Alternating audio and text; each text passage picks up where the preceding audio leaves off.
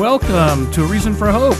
My name is Adrian Van Vactor, and I am very pleased to be in here in studio with Pastor Scott Richards.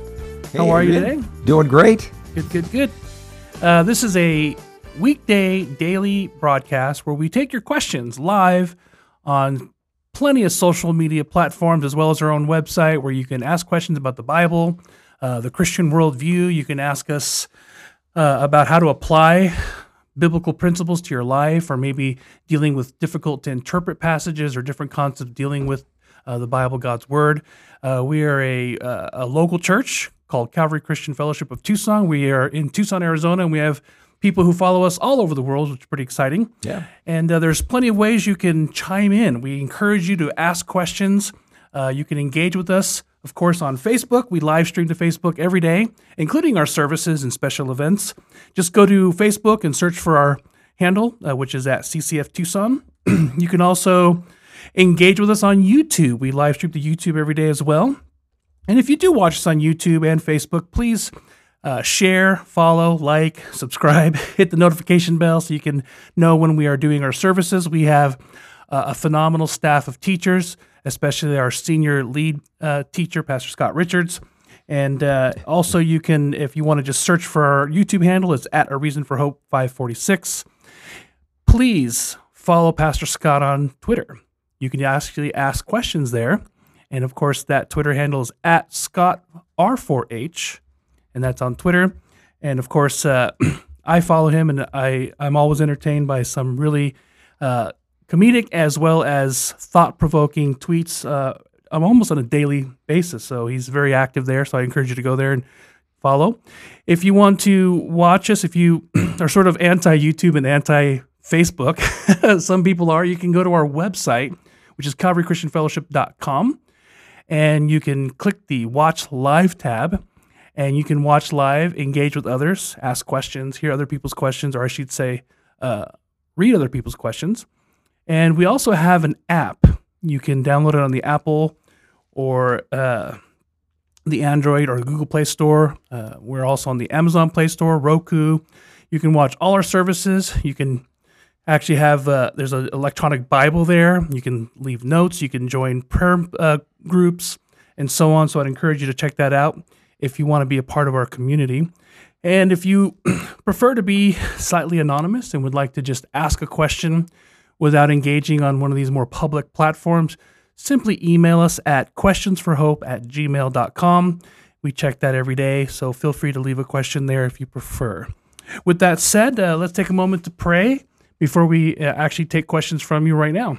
Yeah, let's do that. Father, I thank you so much that we have this opportunity to be able to seek your face. And Lord, uh, it's just uh, amazing how your word gives us perspective on even the most modern events and controversies. We pray for the, the people that are going to um, do us the honor of uh, posing their questions on your word. We pray that we would not only be able to answer even the presenting questions, but Lord, through your spirit, get to the questions underneath the questions, the real questions of the heart, and what it means to have a personal relationship with you. Thank you for this uh, amazing privilege we have each and every day. We don't take it for granted, and we thank you so much that we have this opportunity to be able to explore your word. Guide us and direct us in this exploration. Lord, you promised your Holy Spirit would lead us into all truth, and apart from you, we know we can do nothing. So uh, allow us to come away from this time with a deeper and fuller relationship with you than we started. We ask this in Jesus' name. Amen. Amen. Well, I was uh, just a real side note. Um, I, do we have any updates on Bible prophecy? I, I heard there's a little bit of controversy uh, going on in Israel right now with their Supreme Court, and I discovered that there's some uh, kind of a very unique way on how they elect members to their Supreme Court. It's not what we would think. It's that it's kind of different, and I was curious if that uh, played a hand in how we see how end times events will take place. You know, just Well, how, could you detail for our audience how they select uh, the difference between our process, where an individual works and develops a, uh resume and a track record as uh, an established jurist? Uh, they are nominated uh, for the position uh, and uh, by, usually by a president, and then uh, confir- confirmed by uh, the Senate. Uh, they they have to have those hearings, as we saw with the Kavanaugh hearings and all the contention that uh, surrounded them. In fact, I guess uh, on uh, the anniversary of the Dobbs decision, there was a huge uh, semi-violent uh, demonstration that took place outside of Justice Kavanaugh's uh, home last night.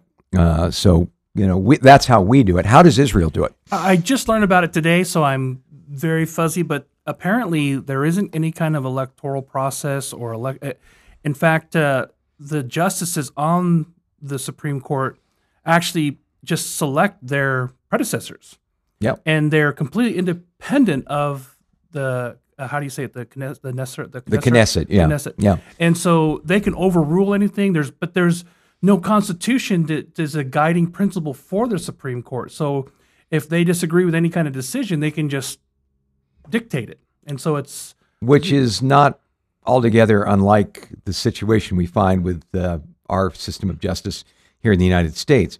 Uh, you know, there used to be a, uh principle called stare decisis, where uh, any kind of decision by the Supreme Court would heavily rely upon the previous decisions that had gone before. Uh, obviously, the foundation stone for any decisions that are made by our Supreme Court is uh, taking a look at what the U.S. Constitution says. Hence the term that's constitutional or unconstitutional. Um, the the reason I say that that is beginning to drift is because uh, the the initial model for our judicial system was that uh, justices were not to make laws. Uh, they were just to interpret whether a particular law was constitutional or unconstitutional. But for instance, in the landmark decision of Roe versus Wade, this is a great example of this, uh, where a, uh, a right to an abortion uh, was uh, somehow conjured up uh, out of what was called the penumbra of uh, the right to privacy, the uh, the uh, Fourteenth Amendment of the United States. A legal search and seizure essentially is where this came, and somehow through an amazing pattern of uh, legal leaps and bounds, someone uh, came up with the idea that just as the police have to get a warrant before they can search your house because you have a quote unquote right to privacy underneath all of that. Uh, this right to privacy also extended to uh, the decision whether to uh, eviscerate an unborn child. Uh, a a major leap. But when the Supreme Court ruled uh, in in, uh, in favor of the plaintiff, Jane Roe, who, by the way, later on renounced her pro abortion ways and became a, an avid spokesperson for the pro life position. Uh, but uh, the, the interesting thing is that was creating a law of the land that did not exist uh, in the Constitution. It was an interpretation of the Constitution. And all kinds of jurists on either side, like Ruth Bader Ginsburg, uh, would say, you know, Roe, Roe v. Wade is, is really bad law. Uh, it- it is not really something that is constitutional in any uh, definitive sense of the term. So that's how we used to do things pre Roe v. Wade. You had to be able to establish, say, well, no, um, either this law passes or doesn't pass constitutional muster. Uh, you know, now we had, uh, from that time onward, we've had judges essentially lay out uh, laws uh, that used to be under the uh, the bailiwick, if you will, of the legislature. You know, if you ever watch Schoolhouse Rock, uh, you know, and I'm a bill, and this is how it, Yeah. you know, it goes on. Uh, you know, it's we a very we- addictive tune. yeah, we, we, we learned how laws were passed, were, were established and passed and, and approved by the president, put under judicial examination by the court to see if they lined up with the Constitution. Well, these days we have a debate as to whether the Constitution is a foundational document or a living document. And by living, that means that you can fold, uh, spindle, and mutilate the Constitution any way you see fit to be able to go ahead and do what you're going to do anyway. So, you know, when we talk about Israel uh, having, in a sense, and, and I guess bringing it back to a biblical point of view, you know, this uh, spirit of lawlessness, if you will, where you have an unaccountable, unelected uh, group of individuals who are appointed for life uh, deciding and making laws. You know, the bigger picture as far as uh, a prophetic overview on this comes down to that passage that we see in Second Thessalonians chapter 2 that this spirit of lawlessness is going to be what uh, eventually brings in the rise of the Antichrist. And, and it's very interesting how when lawlessness abounds, uh, when uh, the foundations are shaken, what can the righteous do? We're, we're told in the psalm. Well, not a lot.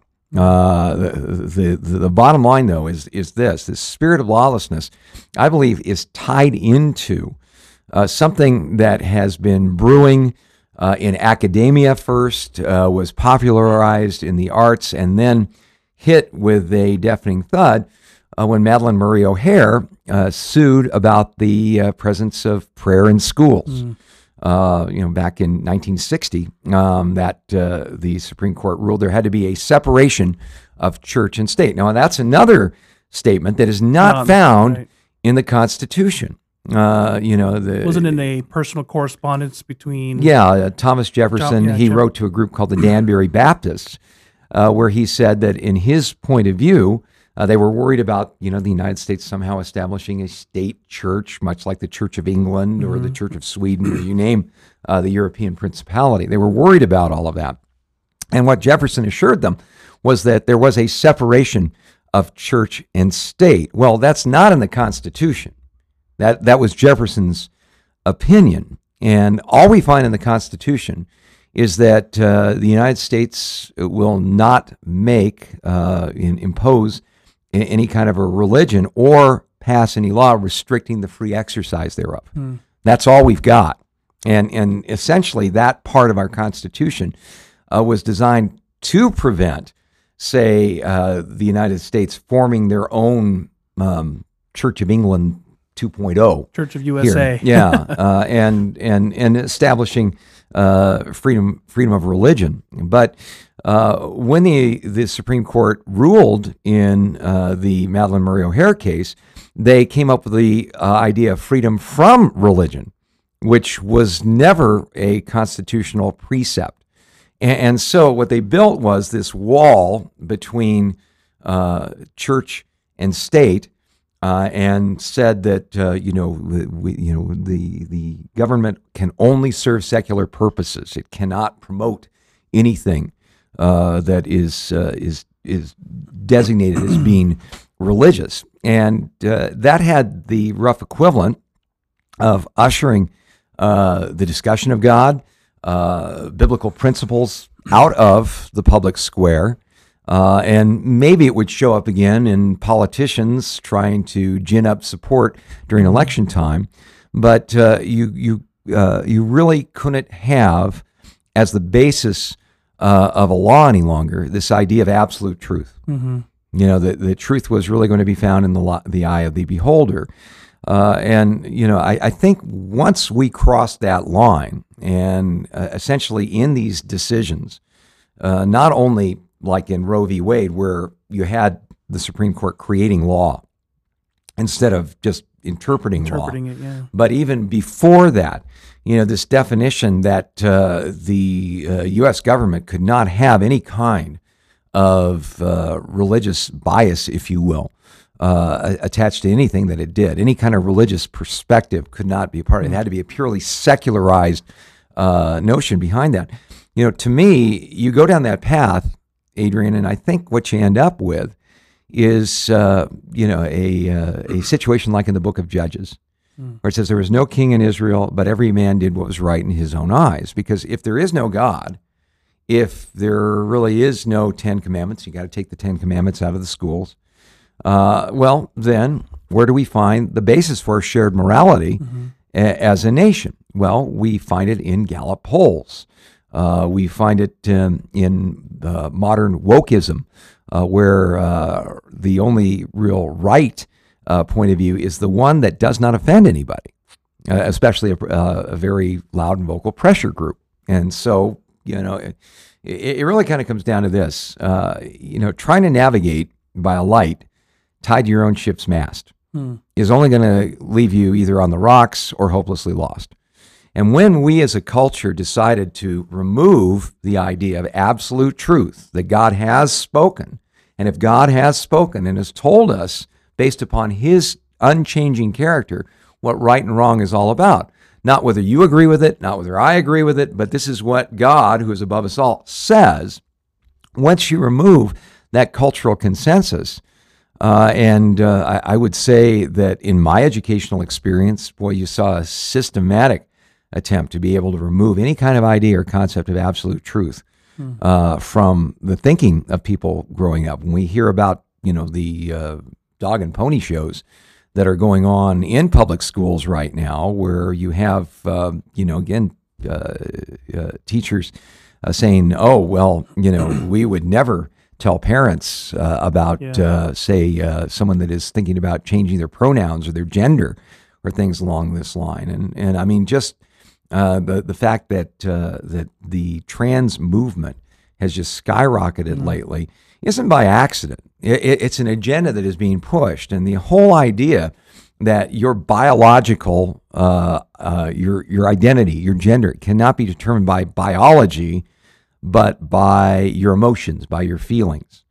Uh, boy, we see this all over the place all the time mm, now. In every other area, but but gender, it all but... comes back to that the, this this key question: Has God spoken?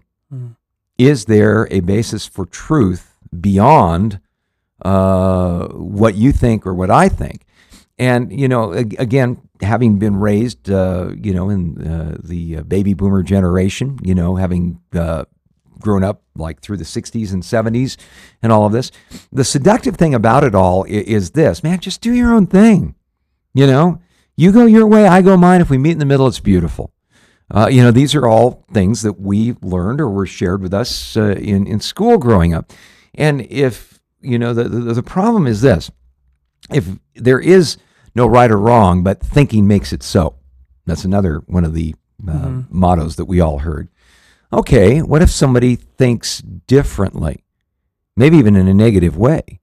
Um, you know, well, you know, as long as you're sincere. You know, I can remember a Peanuts cartoon where Linus, the blanket toting philosopher, said that it doesn't matter what you believe as long as you're sincere. And he was talking about his uh, waiting for the great pumpkin to show up.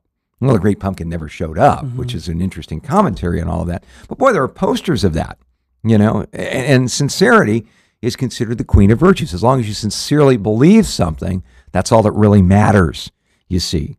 But here's the problem Adolf Hitler sincerely believed in National Socialism.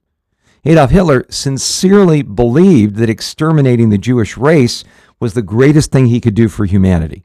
There was no doubt about Adolf Hitler's sincerity. Now, completely evil, but he sincerely believed in that worldview. He not only sincerely believed it, but unlike a lot of people might sincerely believe things, he actually did his best to devote his life to realizing that mm. vision. He walked his talk, if you will. So, you know, when we talk about these, you know, these very interesting shifts as far as our judiciary is concerned, as far as deciding what the laws of the land are concerned. You know, Adrian, I always bring it back to you know that that principle in Second Thessalonians chapter two that the mystery of lawlessness we are told is already at work, but the one who restrains will do so until he is taken out of the way, and then the man of lawlessness will be revealed. Now, notice the Antichrist is given the term the man of lawlessness. Uh, and, and, the interesting thing about lawlessness, and, and you, if you are any uh, in any degree a history buff, it's a fascinating study. Take a look at what led to the rise of Adolf Hitler and Nazi Germany. Well, people don't realize that prior to that, the Weimar Republic, as it was called, was uh, essentially a, a moral free for all. If you've ever seen the movie Cabaret uh, with Liza Minnelli and Joel McCrea in that film. That was a picture of what the Weimar Republic was all about. And and I mean even, you know, the songs that that came out of that. Life is a cabaret, old chum. You know, only a cabaret. Uh, you know, uh, what use in letting some prophet of doom chase all your uh, your cheers away? Uh, you know, and it's just this whole idea that life's a party, man.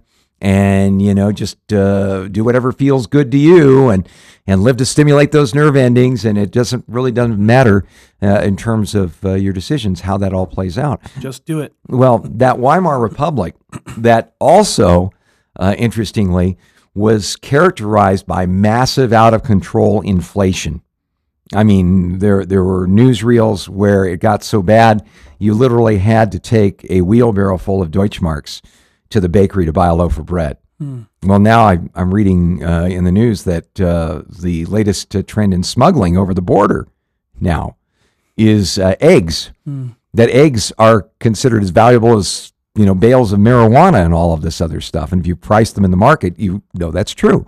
Uh, we are approaching double-digit inflation in this country. Why? Uh, because the government continually is printing more money uh, to keep itself from going insolvent.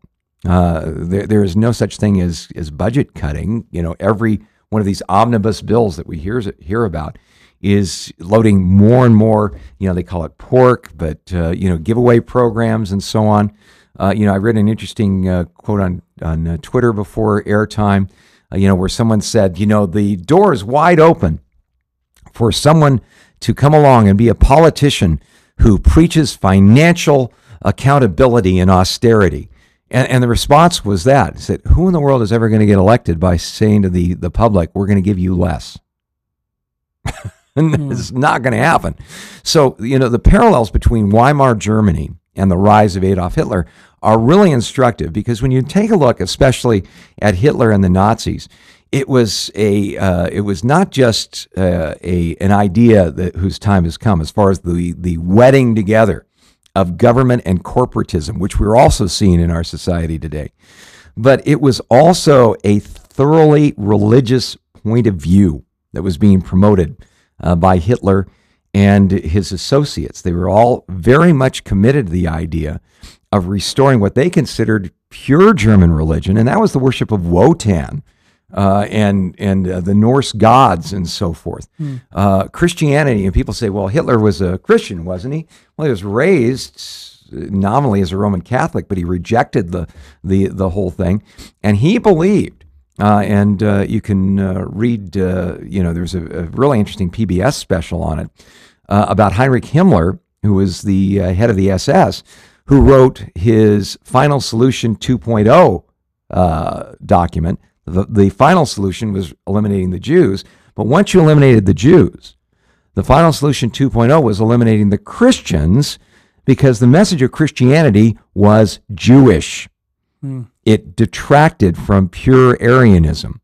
So you see this religious point of view. When the SS, you'd be sworn into the SS, you would literally go through an occult based ritual where you would swear allegiance to Wotan and these other Germanic deities. Uh, and, and, so you see in Hitler, and especially with his vehement hatred of who? The Jews, uh, this rejection of biblical Christianity, this idea that uh, you know, uh, you know, it, it really uh, doesn't matter what you believe as long as you're sincere leading into all of this. But the, the interesting thing is, you, you buy into that kind of mentality that it really doesn't matter. You know, just do what you want, live to stimulate your nerve endings you know, stay drunk, stay high, do whatever you want, you know, get involved with all these distractions from real life like media and so forth. But you you buy into all of this and you kind of preach this idea that there really is no right or wrong. Um, you know, you can find it in yourself. First, you have a Weimar Republic, life is a cabaret, excessivism, but people get freaked out by that. And they, they say to themselves, we need order. Uh, we need someone who can turn this economy around. Uh, we need uh, peace and safety, mm. if you want to use the biblical term. Mm. And that always leads to the coming of an authoritarian society, a dictator that says, uh, you know, shut up, he explained. Um, no uh, tolerance of anything apart from the structure of the state uh, will be tolerated in a society. And for a while, it works. I mean, Obviously, Hitler turned the economy of Nazi Germany around. Uh, you know, people thought that was wonderful. Uh, there was there was peace, there was order. Crime was you know there was a lid that was put upon all of that.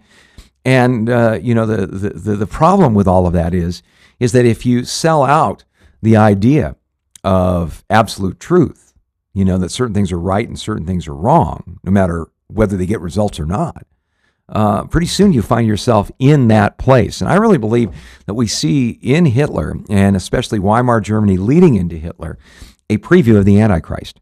Uh, a preview of the conditions that would lead to the Antichrist, because this lawlessness that we talked about here, and the idea of courts essentially becoming rubber stamps for anything that a particular person who's seizing power uh, wants to do. I mean, Germany had courts, but they were all stacked with Nazis, Hitler supporters. You couldn't be a judge without being in that situation. So, you know, of course, well, anything you want to do. Uh, so, uh, you know, we see things like, uh, you know, what's going on in Israel, where you have, you know, judges that are basically there for life and not really accountable to anybody and sort of making decisions based upon personal whim or, or will rather than any kind of foundation of, of right or wrong. We, we see the same thing in our judiciary. We're seeing it in the legislative. We're seeing it in the executive branches in our country because it all goes back to whether we are going to accept that foundation of God has spoken and we are accountable for all of that. And, uh, you know, the, the, the prophets, especially the minor prophets, had a very funny way of saying, you know, you've sown the wind and you're going to weep, you're going to reap the whirlwind. Uh, nothing good is going to come out of all of this. You know, we're just starting uh, our study in the book of Ezekiel, and it's fascinating. Uh, you know, and I'm so excited about going through this book right now. But it's fascinating to see the parallels between the time of Ezekiel's ministry and the people that he had to minister to in that set of circumstances, and the prevailing mindset that we're seeing in our culture today. You know, I, maybe it's not completely prevailing, but it certainly is rising, uh, especially with young people. So that mystery of lawlessness being already at work, well, that's definitely a sign of the times to be looking looking at these days. Wow. And by the way, if you want to follow along as we go verse by verse through the book of Ezekiel uh, on Wednesday evenings during our Oasis services, you're more than welcome to go to our website, calvarychristian.com, hit the watch live. You can watch, you can ask questions, you can engage with people, you can ask, you can submit prayer requests. Uh, really encourage you to go through the study. Uh, we are a church that goes through the whole counsel of God's word. That means that we go book by book, chapter by chapter, verse by verse, and uh, really try to get into what the entire Bible has to say about how we should relate to God, to one another, and how we can uh, live our uh, the lives that God intended for us to live. uh, speaking of the younger generation, you had mentioned that uh, we got a question about uh, this uh, really interesting concept of computational creationism or something like that. Uh, the idea that uh, Yeah, uh, uh, you know, fascinating article that ran in the Jerusalem Post today with this uh, headline. It's in the business and innovation section. Simulation creationism. simulation that was Are we all living in an advanced simulation? Well, you know, if you've seen the movie The Matrix, you know, you have the red pill and the blue pill. And if you take the red pill, you're going to be able to see that, you know, everything that you thought was reality was just a computer simulation. Well, that wasn't something that was thought up uh, by the uh, the writers of The Matrix or Keanu Reeves. Uh, it really kind of goes back to uh, Rene Descartes. Uh, and, you know, he was the one who first uh, put forth this theory. Actually, Descartes, I believe, borrowed uh, from another philosopher by the name of uh, uh, Berkeley, uh, who wrote a, book called Three Dialogues Between Hylas and Philonous. Boy, talk about a page turner, right? Look for. I, I, I hear they're selling the movie rights. But uh, in in my uh, philosophy class that I had uh, at the university, we had to read uh, Berkeley's uh, three di- dialogues between Hylas and Philonous, and what Berkeley said was this: matter does not exist; that everything is perception. You know, in other words, uh, you can't prove that anything else exists because everything you see about reality you uh, perceive through your your uh, your uh, five senses. And it was interesting. Berkeley was a Christian, believe it or not, and uh, he was saying that this was, in his mind, one of the most compelling proofs that God exists. Why? Because we all share perception. And in order for us to all have the same perception, see if you follow along with me in this at home, uh, there has to be a great perceiver Ah. who sees everything and we see as he sees it. Yeah, that, that, that's condensing down an awful lot of stuff. It was so funny in this class, uh, you know, when uh, the, the professor said, you know, he was going to show us that matter doesn't really exist. that it's all perception. There was a football player in the class who'd had personal experience with matter in large quantities, and he kind of laughed at that.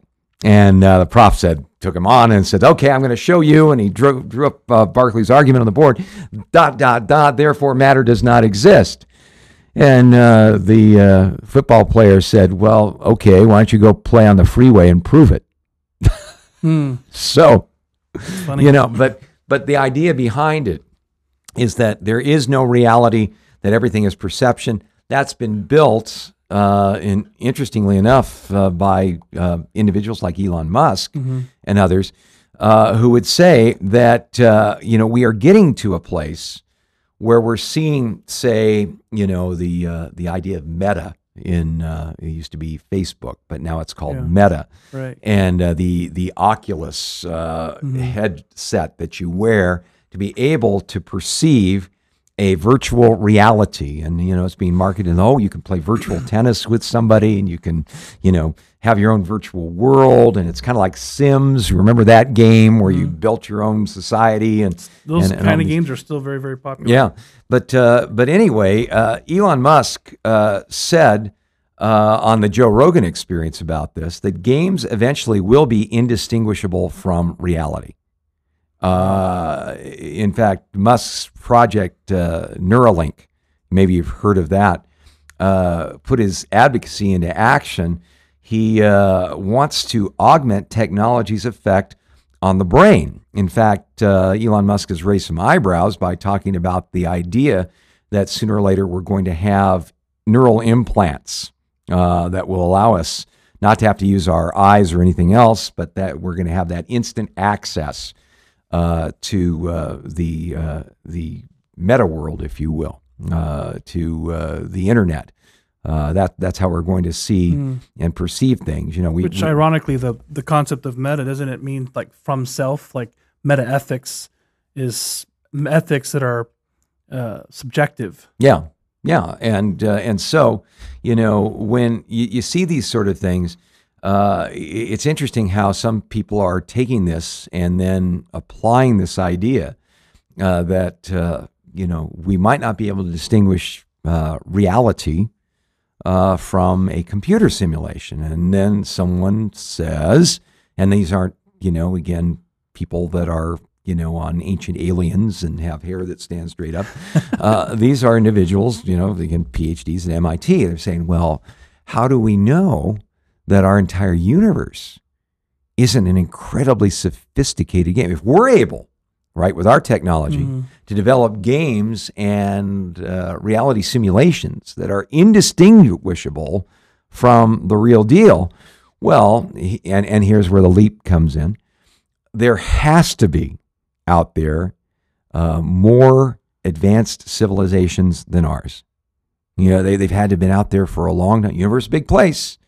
Uh, remember the uh, the famous line from uh, Contact? Contact. Uh, if, an awful they, if they're not, space. you know, awful waste of space. If we're the only ones here, well, you know, again, people will say, you know, how do we know that you know aliens, uh, an incredibly advanced alien race, hasn't created a, a simulation that we all live in? Hmm. We think we're perceiving reality, but it's just perception.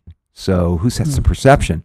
Uh, you know, it's it's interesting. Uh, this idea of simulated uh, creationism. There was an article in the Jerusalem Post on this, and it says this: aligning closely with Christian literature, simulation creationism defines our world as a simulation created by God to study life on Earth.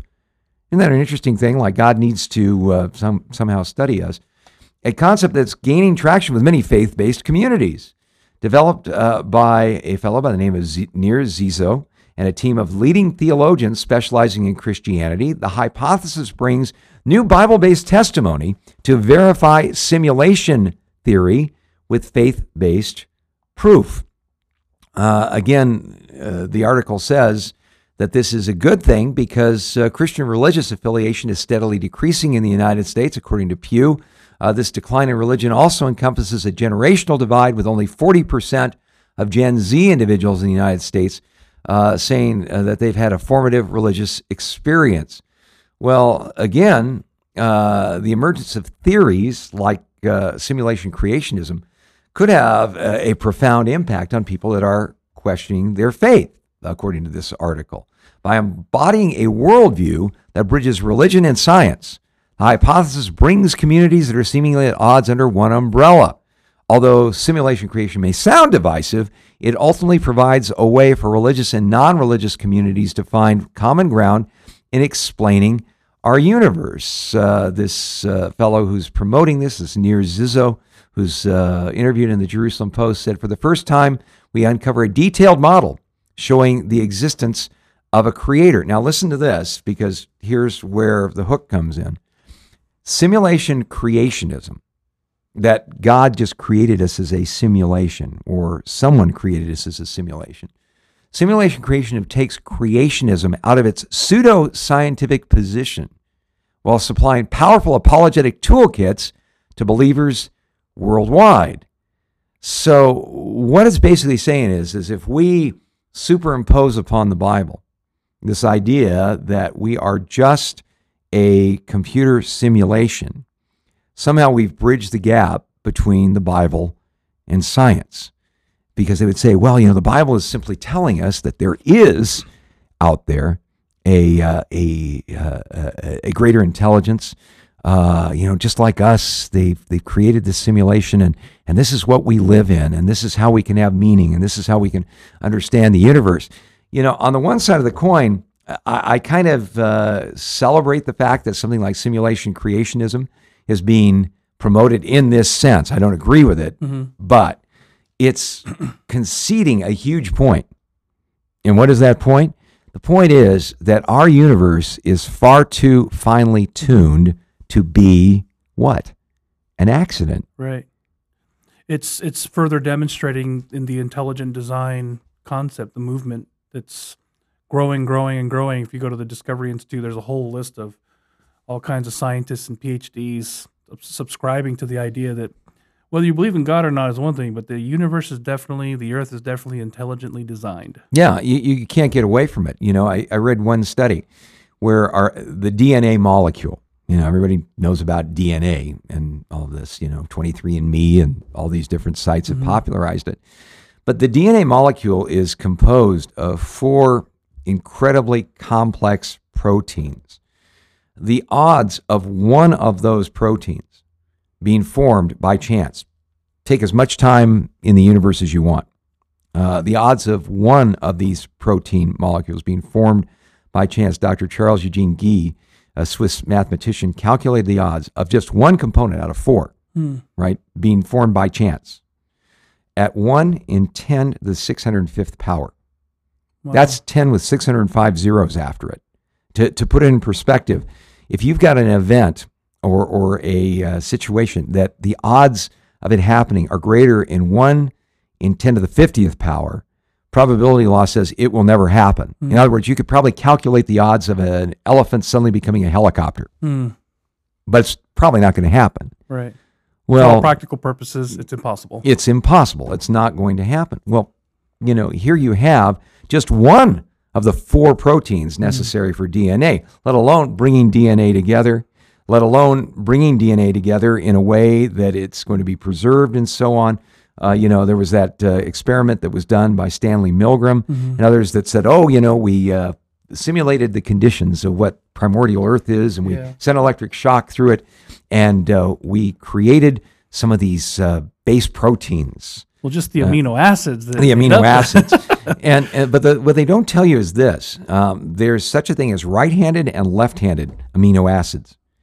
And uh, Dr. Milgram's experiment uh, created amino acids in that kind of a setting. But first of all, uh, we'd have to, to, to, say this was that setting random? No, it wasn't random. Uh, intelligent people had to put that setting together. It was intelligently designed. It was intelligently designed. But the interesting thing is this when you have right handed and left handed uh, amino acids that show up, they cancel each other out. Hmm. In other words, you can't have both in that environment or the whole thing falls apart from the get go. So, you know, we could go on and on and on. Like you know, I mean, the old analogy. Beetle. yeah, you know, the old analogy that explosions in print shops don't make encyclopedias. Uh, that would be far. You, you could probably calculate the odds of that, and Right. it would probably be uh, far less than one in ten to the six hundred fifth power. So you know when scientists uh, are confronted by all of this, and and you know it's it's really interesting. There's a big difference between science and scientism.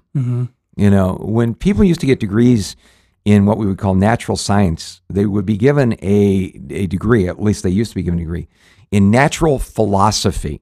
And I think that's a far, uh, far more honest truth in labeling Right. uh, yeah. than than what we tend to get.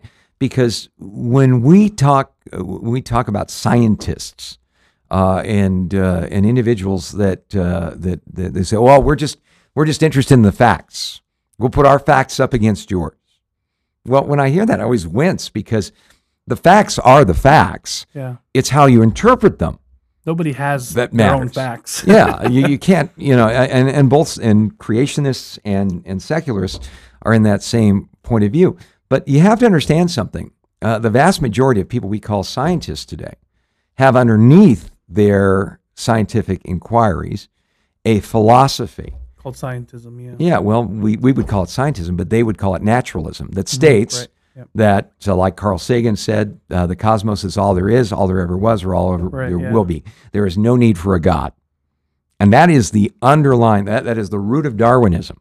which is a philosophical presupposition, not something based on the method of science, but something that they presume and then carry out the scientific method with that as their underlying assumption and everything. And it doesn't even uh, roll itself out in their hypothesis of certain scientific experiments. Well, and, just- and- yeah, and to be fair, right, this is an axiom.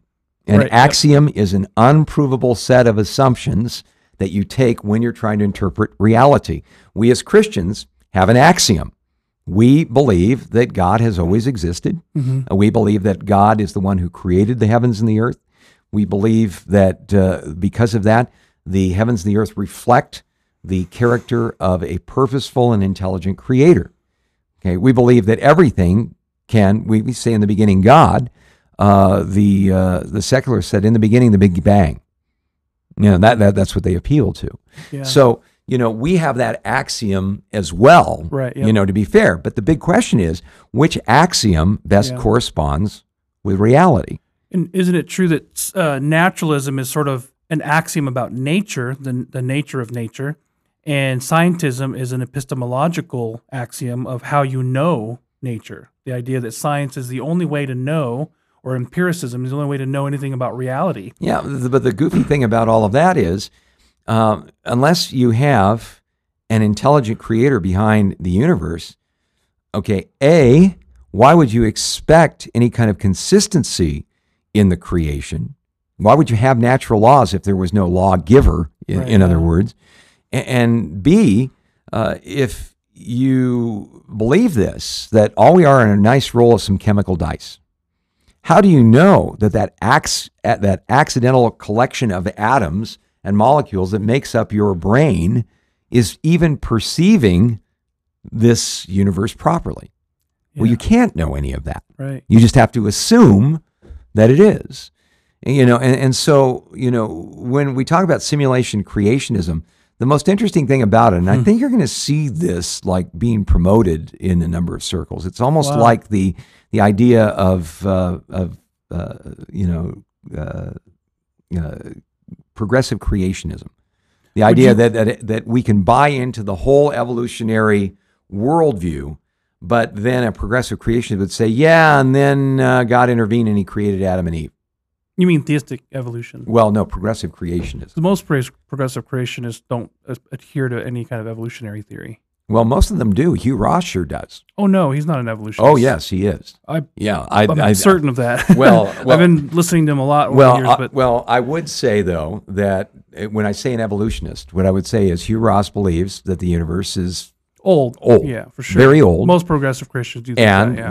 that uh, death and uh, and decay. decay happened before the fall of man, and that uh, essentially the default position is to say, uh, okay, everything that science tells us up to that intervention of God with Adam and Eve is absolutely correct. Oh yeah, that's true. That is that that is definitely a, an accurate characterization. I, I thought you meant the idea of speciation evolution, just the idea that macroevolution occurred in history, and Yeah. because I used to challenge people who were pro- progressive in that that you guys believe that, and I was always getting shut down, thinking, no, we don't believe that, and so Well, but you know, once again, I think that begs the question because you know one of the motivations behind all of this, and serving aside here, one of the motivations behind going down that path is saying, okay, if we concede billions of years, you know, if we concede, uh, you know, death uh, before the fall of man, as recorded in the fossil record, if we deny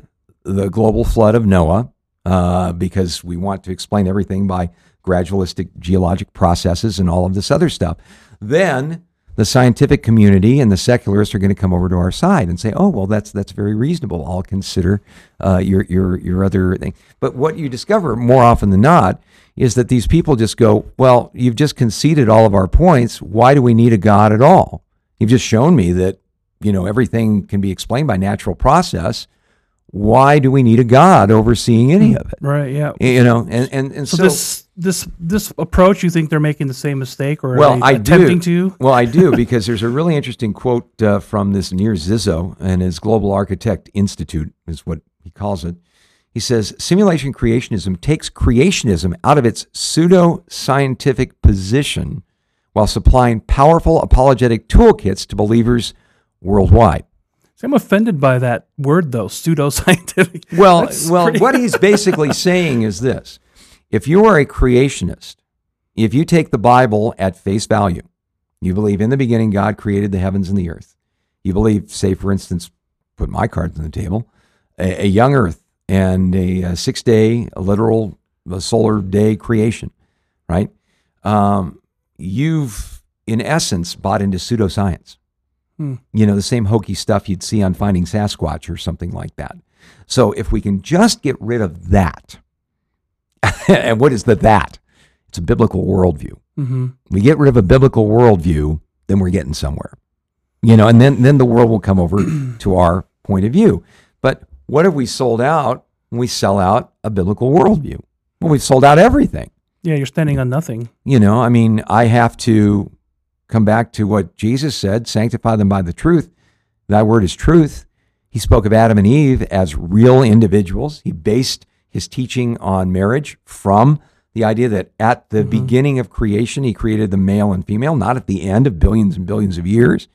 Um, you know, I have to look at that and I have to say, okay, um, uh, if I have to abandon a biblical worldview and, and buy into this simulation idea uh, in order to build a bridge, ultimately, uh, then you come down to this. The secularist will say, well, it's an advanced galactic society that has done this. I mean, the, uh, the alien prequels like Prometheus put that forth, that we were created by engineers as a bioweapons experiment that Sounds went like a awry. movie I may have seen in the last few years. Yeah, you know, and and and the idea behind this was they were looking for God. They were looking for our creator.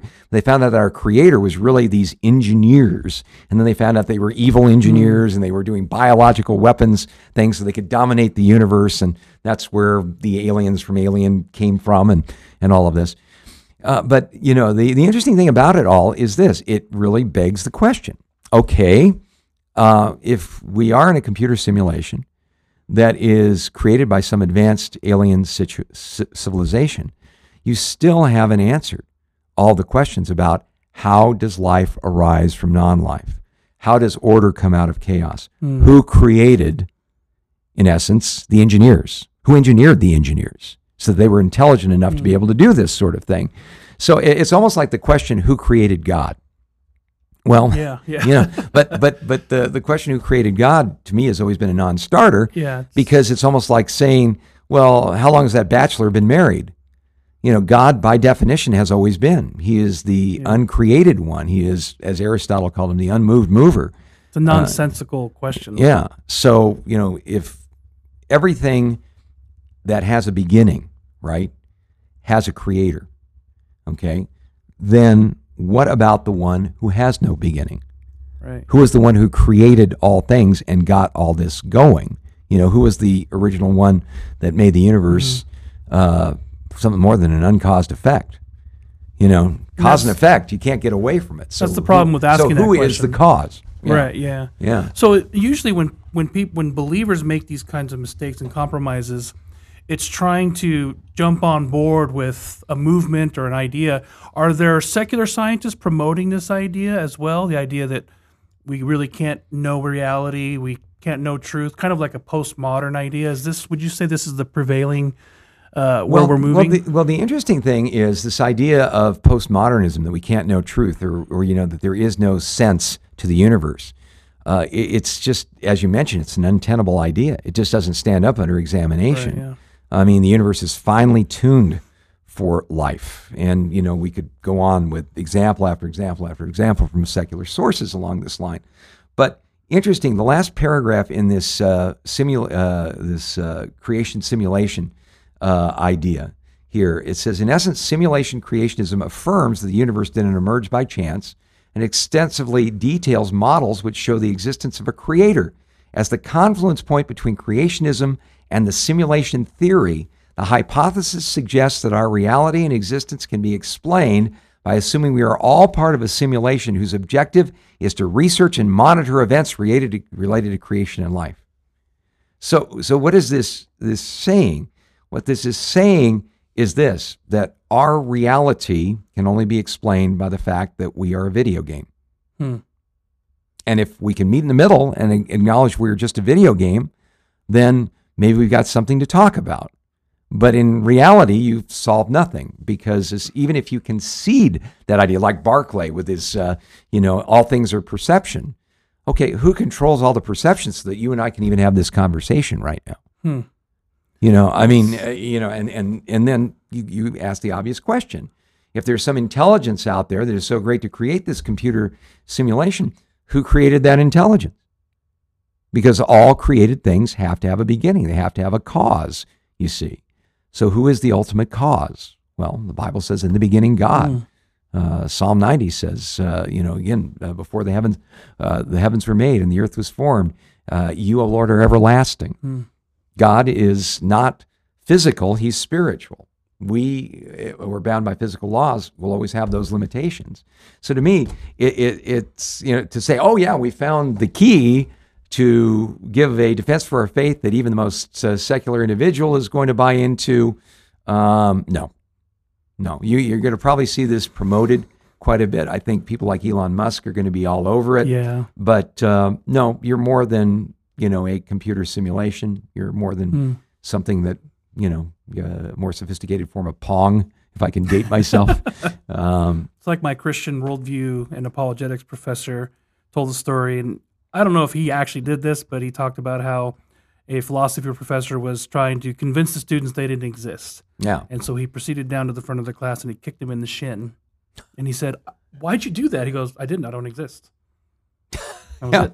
I Yeah. thought was clever. yeah. Well- yeah, there you go. You know, and uh, on uh, uh, gotquestions.org, they got a really good uh, summary statement about all of this. Uh, he said, biblically, the question of reality being a simulation comes down to terminology. Debating over whether or not a, our reality is simulated or created is like debating whether a piece of clay was formed or shaped, uh, whether or not Pluto is a planet.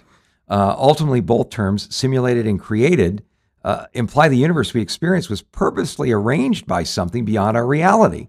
Christianity teaches that there is a higher form of existence than our universe and that the world we live in was purposefully arranged by God. By definition, any meaningful evidence of simulation reality would prove an intelligent designer, i.e., the heavens are telling the glory of God. Hmm. There you go. Yeah. Yeah. Well, we have one of our listeners from the continent of Africa. I don't know what country, but uh, you might recognize the name Athes May. Ath- Athe- I'm sorry if I'm. At an E, Is that I, I'm having a hard time reading. Al- Althea May me. Uh, but I apologize if I'm butchering your name. But do uh, this is a really interesting and having done a, several tours in South Africa and other car- parts of the country, I'm familiar with these kinds of teachings. It's really different. But the, do spiritual spouses really exist? Can a demon be married to a, a, an earthly person without them even knowing it? Can uh, that ever come un- can they come uninvited? This is a this is common here in african churches. The pastor says it's because he or she is married to the spiritual spouse and has spiritual attachment when things go wrong in their lives. So having ha- heard similar things the idea is that you can have sort of an uninvited evil spirit in your life and you've become joined or married to that spirit not even knowing it.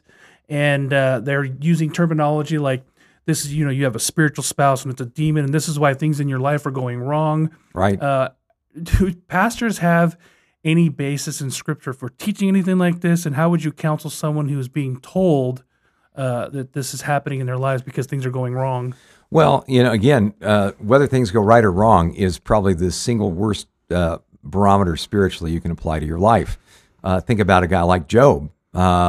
Job had everything go wrong for him. He lost everything in the, the the end of one disaster after another. Even his wife says, "Do you still on, hold on to your integrity? Curse God and die." But we're told in all these things, Job did not sin. It, it wasn't sin or some spiritual uh, condition uh, that that uh, that that Job had created or invited into his life that caused the situation he was in to happen. It was the fact that Satan, not being omniscient, uh, thought that uh, Job was just serving God for hire, that God made his life so good, no wonder he served you. And so everything was taken away. Now, that tells me a couple things. First of all, it tells me that Satan doesn't know everything because he completely misjudged Job. And a lot of times people will raise Satan up to the same level as God. The other thing it tells me is that uh, Satan could do nothing without running it by God first. Uh, you know, again, there were limits to what Satan could do. Now, what is the, the limit that Satan can is put under as far as human beings are concerned? Well, we're told that human beings are a remarkable creation of God. As a matter of fact, we were told one day we will judge angels. And so, you know, demons, fallen angels, uh, are uh, certainly no, no entities to be trifled with. But one of the things that Satan always tries to do is he tries to make himself greater in our eyes than than he really is. And, and so, you know, when someone says, you know, all of these things about you had a spiritual spouse and and this and this and this, you know, the, the, the bottom line is First John 5 says that he has been born of God, is kept by God, and the evil one does not grasp onto him. If you're a born again Christian, you don't have to worry about that. Well, that gives us a lot of comfort. Thank you so much for chiming in and listening. Uh, I hope it was an interesting program for you today. And please join us back again tomorrow, same place, to same time. for God bless you. God bless you again guys. for joining us as we continue our journey through God's Word, one question of the heart at a time. Until we meet again, we would love to connect with you. You can text or email your questions to questionsforhope at gmail.com. You can also find out more about our ministry at calvarychristianfellowship.com. And be sure to join us next time on A Reason for Hope. A Reason for Hope is an outreach ministry of Calvary Christian Fellowship in Tucson, Arizona.